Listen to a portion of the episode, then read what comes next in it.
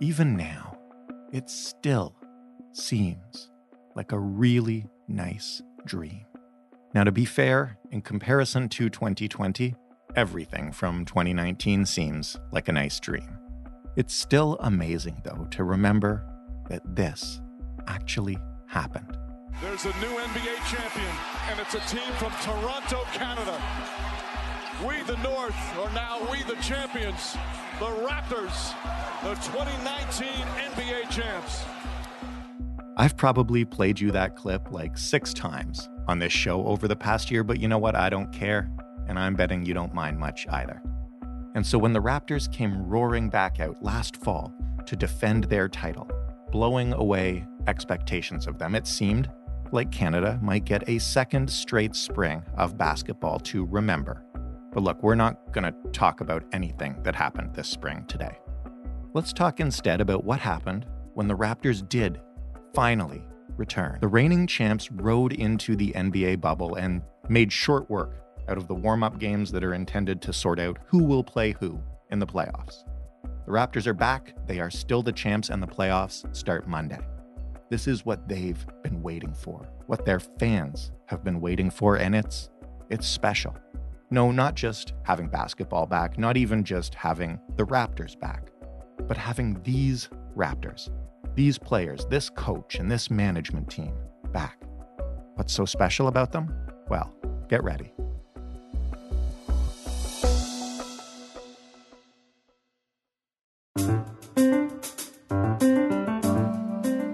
I'm Jordan Heath Rawlings, and this is The Big Story. Michael Grange is a senior writer at Sportsnet.ca. He covers the Raptors there and on television and on radio and also now on podcasts. Hi, Michael. Jordan, how are you?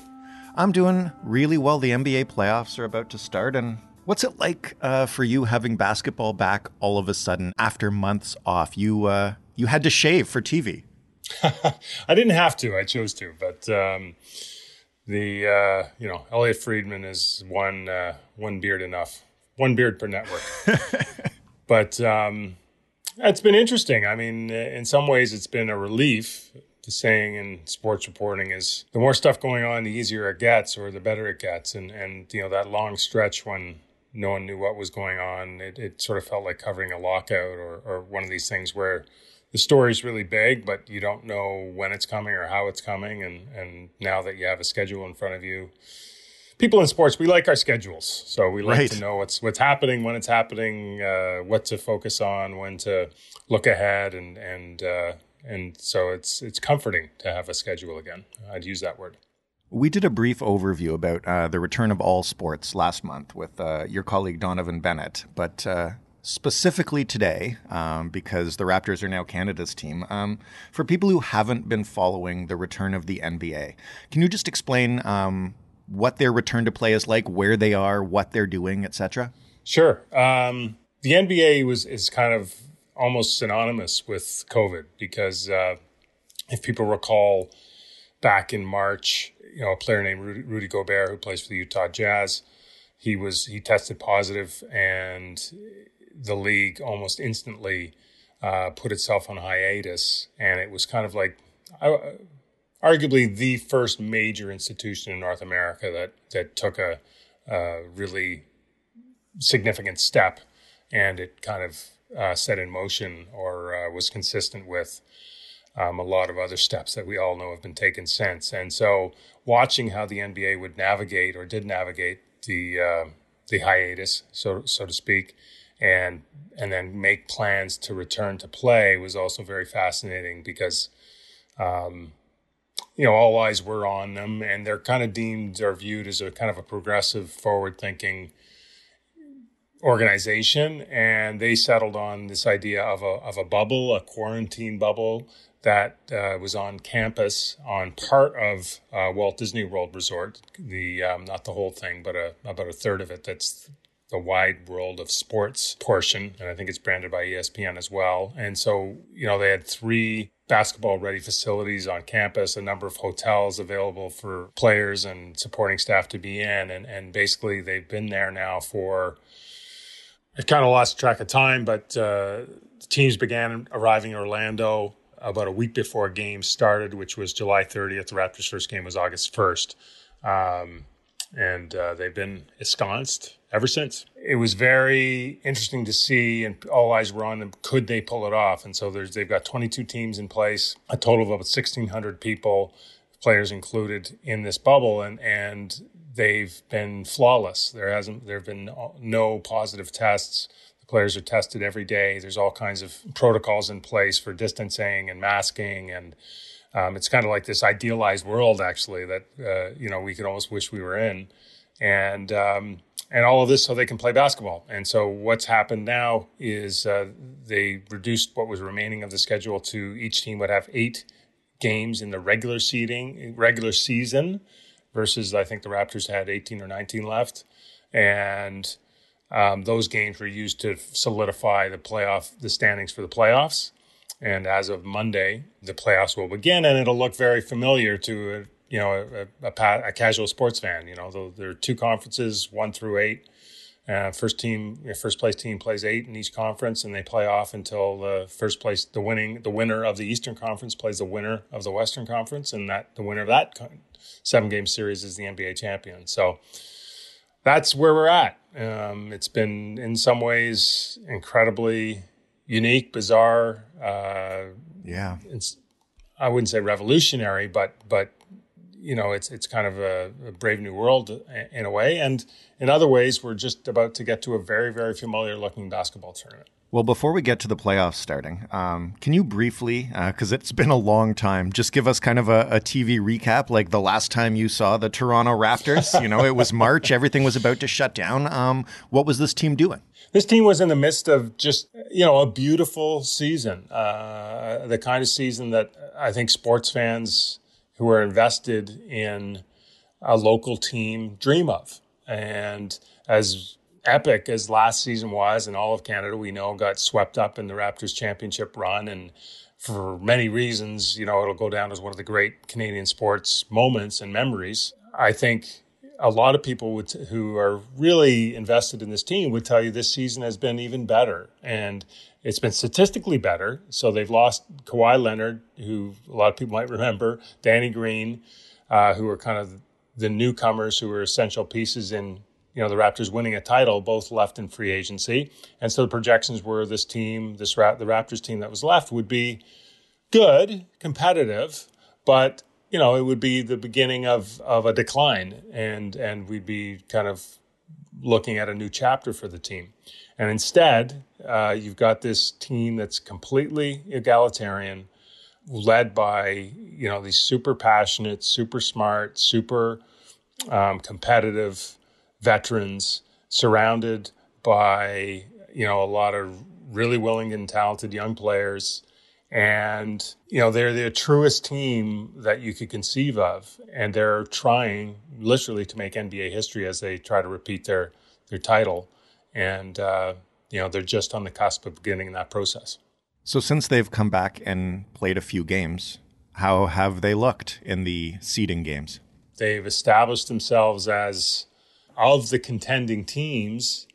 And I guess in context, right before the season started, we established the Raptors were kind of thought to be a good team, a playoff team, but right. you know the real contenders for the title were the Los Angeles Clippers, who got Kawhi Leonard, the Los Angeles Lakers, who had LeBron James, and in the East, the Milwaukee Bucks, who have Giannis Antetokounmpo, who's going to be the you know win the second straight MVP award and is on the cusp of becoming the next great, if he's not already great player in basketball. Right. And after that, it was kind of, you know, the Boston Celtics are good. And, and maybe after five or six or seven teams, you'd think about the Raptors. And what's happened in this, these six games in this bubble environment is the Raptors have established themselves as of as the highest functioning contending team, uh, the team that's playing the closest to its best basketball, and uh, it's created a lot of it's opened a lot of eyes, and and their bandwagon is slowly filling. As you watch those games, um, how I mean, how have the games in general been? Not just the Raptors. What kind of basketball is it like? It's in it's in August. Is it sloppy? And what's it like um, watching it in in this weird uh, empty arena with huge digital boards everywhere? Well, there's a couple of things. One, the basketball has been excellent. There was all sorts of hemming and hawing and concerns about the fitness of the players after long layoffs and everything. And I personally never really bought into that. And, you know, the players almost without exception came in in excellent condition and they were able to get a lot of preparation time, even more than almost they do in a normal environment.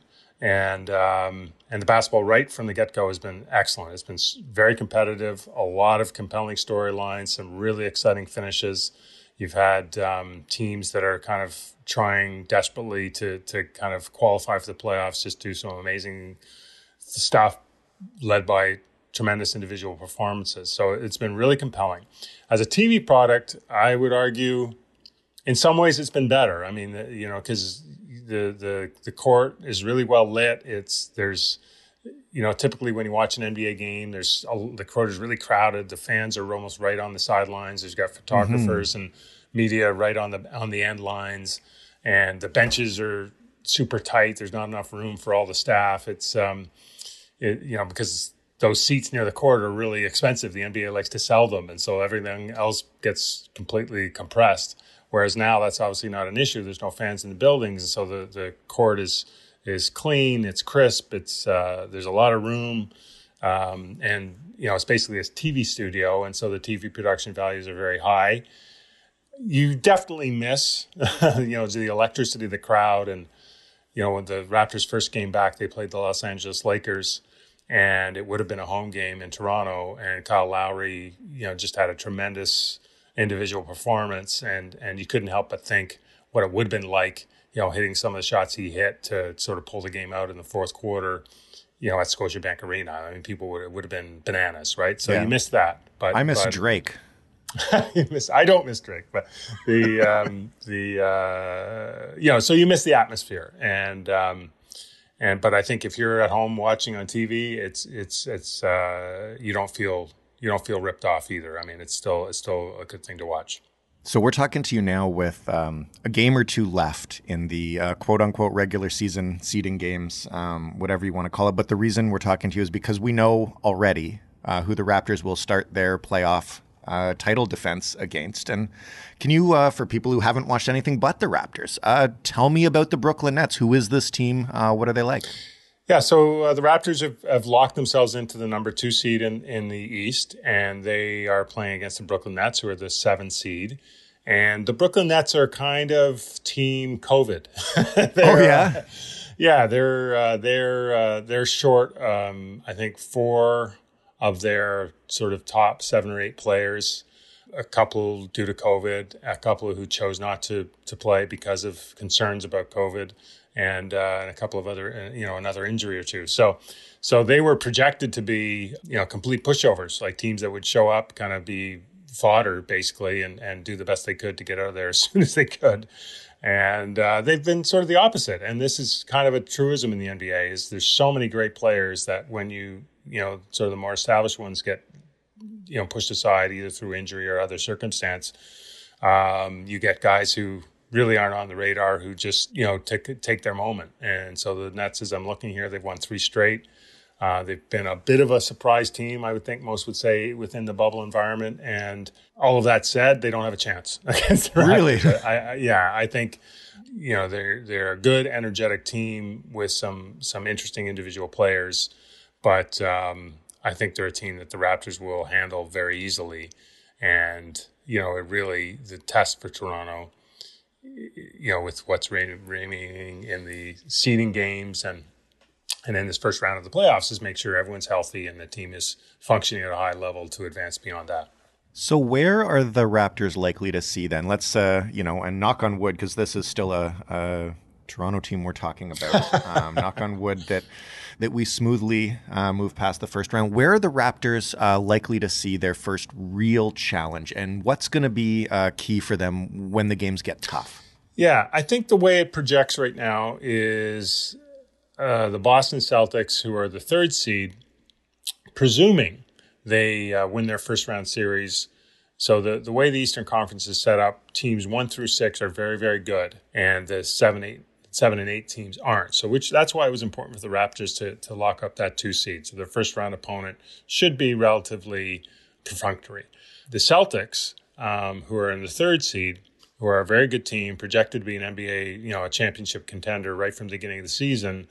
they've got a whoever they play in the first round uh, is going to be a tough series. So presuming the Celtics win that series, that will be a, a really epic second round series, and then and it's going to be a real test of of you know what I was referring to off the top, where you've got a Raptors team that's very good, very deep, very experienced, doesn't have in a way that marquee individual player who's, yeah. who's known or projected for taking over games um, and instead, they kind of do it, you know, kind of the way we're all taught to play sports when we're kids, right? Share the ball, play for each other, sacrifice for each other. You know, I think I think a matchup against a team like the Celtics will be the first test of that at a really, really high level. Um, and you know, that's and the other thing being that that a Celtics Raptors playoff series uh, has never happened ever, and not happened since each huh. of these teams been very good and it's it, it is should it happen it'll be a real shame that'll be you know because it, it's it's that it, it's going to happen without each team's buildings being involved because each you know the you know Boston Garden TD Garden in Boston and of course Scotiabank Arena in Toronto are two of the most electric home courts and to have those teams you know buffeting back and forth in those environments would be uh, you know not seeing that's a, a shame for sure you kind of touched on it a, a, couple of times here, but you've seen um, a ton of basketball in your career, and especially um, pretty much all uh, all iterations of the Raptors through the years. What are the things that stand out about this team? What makes them unique? Yeah, and unique is a good word. I mean, usually it's not, right? It's usually yeah. things aren't really unique, but um, you know, basketball is a really interesting sport. It, it's it's because there's this constant tension more than most other sports between uh, individual brilliance and team dynamics.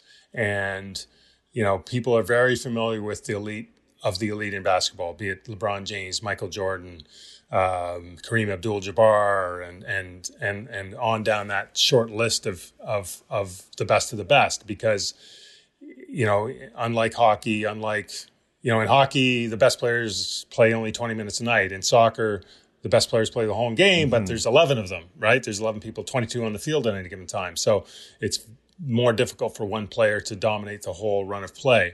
In basketball, the best players on the floor, you know, 90% of the game. And when they're on the floor, they dominate a, a significant amount of play on both ends. And so traditionally, you know, no, no single player wins a, wins a championship alone. Um, there is always deep quality teams. But over time, and we're talking almost all of NBA history, but but certainly let's go to the Jordan era, which began in the mid 80s.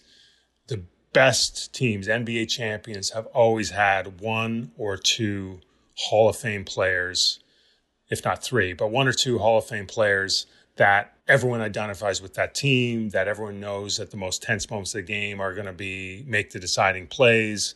And everyone else kind of supports that. So it's almost like a stage play, right? Like you've got your stars, mm-hmm. and then you've got the this the supporting cast that make this thing everything go smoothly. The Raptors don't have a single player like that.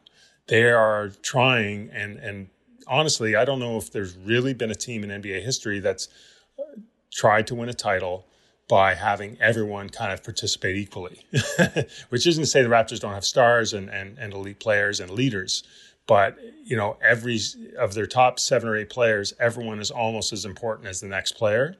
And and i think as a fan you know that's what makes them fun. And so defensively they uh, they they move completely in unison. The, the kind of term in basketball is they play on a string. So every single movement by every other player every single every any movement by one player precipitates you know, a, a, a, coordinated movement by the other four defenders on the team, and you can actually see it between you as you watch it. You can say watch it uh, kind of unfold before your eyes, and it's a kind of a beautiful thing. It, it really is fun to see once you get cat once you notice it, and then offensively, there's no pecking order. Uh, everyone is entitled to take a shot that's open. Everyone is, you know, regard depending on what the opposing defense is doing uh, everyone is sort of playing to create the best shot for the best, you know, at the right moment, regardless of who's taking it. So there's no like, okay, there's three seconds left or there's 15 seconds left. The Raptors have the ball. well, clear out and watch Kawhi Leonard right. uh, go to work, which is satisfying in a way. But now it's there's 15 seconds left. Let's you know kind of run a play that that is going to create the best outcome, regardless of whoever is going to take the shot in the end. And and um, you know it's a fun way to to watch basketball, and and it's going to be really fascinating to see if it can work at at the highest level.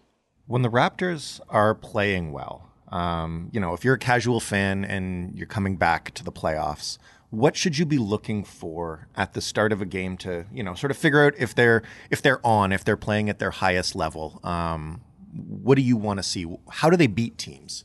That's a good question. I think, I mean, their identity is is is their team defense. They're depending on which measure you use, they're the number one or number two ranked defense in the NBA. Have been all year, and they seem to be getting better. So you know, right off the bat, you know that that what I was referring to there, just that coordination and right. and the speed with which they can cover ground defensively is is a is a great telling detail. But I think offensively, and they've been sort of a top ten, slightly worse than top ten offense, which is good. Um, but they've shown flashes of being much better. And and I think offensively, the two things I look for are you know Kyle Lowry is sort of as much as this team doesn't have a star, Kyle Lowry is its engine, its conscience, its leader.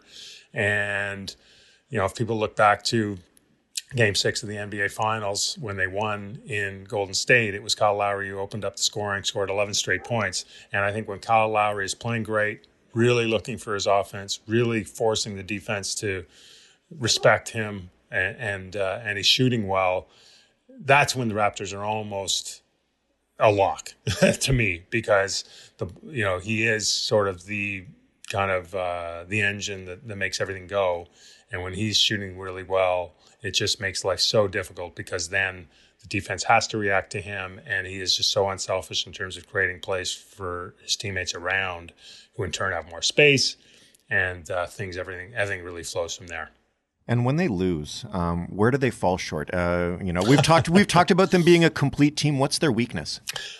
They rely. I mean, they're a very modern team, and they rely on uh, on three point shooting in high volume. And I say modern, you know, back in in the old days, right? Like, uh, you know, you had a big center and you posted him up as close to the basket as you could, and you pitched mm-hmm. to him and and uh, waited him to score two points. And and in the last three, four, five years, especially um, offensives have said, you know what, if we put up more three point shots, and then you know they're obviously more valuable, and so uh, you know if we can s- score those at a reasonable rate, then um, you know our offense is more efficient.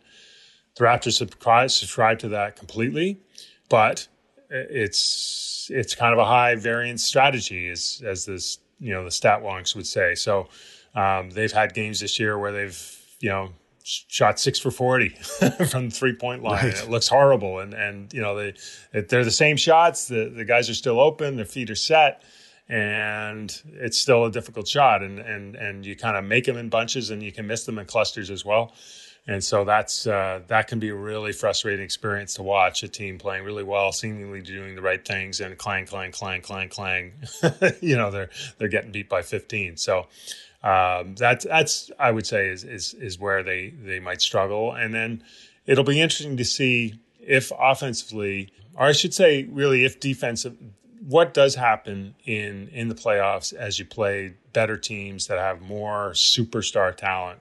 Um, and they in turn play more of the game. They aren't trying to rest them anymore. They're going to play them, you know, 40, 42 minutes. Um, can you know, at, at, a certain point, that just becomes a really heavy burden for any defense. And, and so that'll be interesting to see if the Raptors kind of equal opportunity strategy can hold up against, you know, sheer talent and brilliance uh, that, you know, eventually you're going to run into if you're going to try and win an NBA title. I won't ask you uh, to make a prediction, but if I had to ask, um, what is if I had a, to ask you, what would your prediction be? Yeah, no, no, but uh, what would a reasonable expectation uh, for this team be? I know if we asked anybody in the bubble with the Raptors, um, anything less than a repeat would be a disappointment. But uh, you know, where where do they need to reach for this season uh, to be a respectable follow up to to history last year? I think as long as they get out of the first round, I think uh, they'll probably have achieved what somebody like me would have judged their potential and probably overachieved in the eyes of some. Um, I think, based on what I've seen this year and what I've seen lately, I think it's reasonable to think the, the Raptors can can go to the NBA Finals again. I think um, you know the Celtics and probably the Milwaukee Bucks. They're most likely two opponents in the second round and in the conference finals. Are both really good teams, and and the Bucks have been the best team in the NBA all year by number. But I think the Raptors are well positioned. So I, I think I think it's completely reasonable. Not a lock, but completely reasonable to think the Raptors can make an NBA final then then you'll have your ultimate test of what I've been referring to. You know, because you're probably going to play either the Los Angeles Clippers with Kawhi Leonard and Paul George, kind of two Hall of Fame level superstars, or you're going to play the Los Angeles Lakers, uh, who have LeBron James and Anthony Davis, who are two of the top five players in the world right now. You know, so so years and years and years of basketball tradition say a team like the Raptors can't beat those two teams but the Raptors have uh, consistently proven experts like me wrong.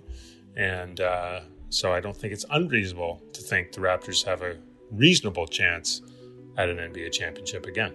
That's uh, pretty impressive and, and lofty goals. And I'm just glad to have this team back. Thanks, Michael. My pleasure, Jordan. Michael Grange of Sportsnet. That was the big story. If you would like more, including all the other times uh, that we've celebrated the Raptors championship, you can find them at thebigstorypodcast.ca. You can also find us on Twitter at thebigstoryfpn. You can, of course, write to us anytime. The email address, thebigstorypodcast, that's all one word, at rci.rogers.com. And of course, as always, in every podcast player you could possibly imagine, including one called Podfather. I'm not kidding you. Claire Brassard is the lead producer of The Big Story. Ryan Clark and Stephanie Phillips are our associate producers.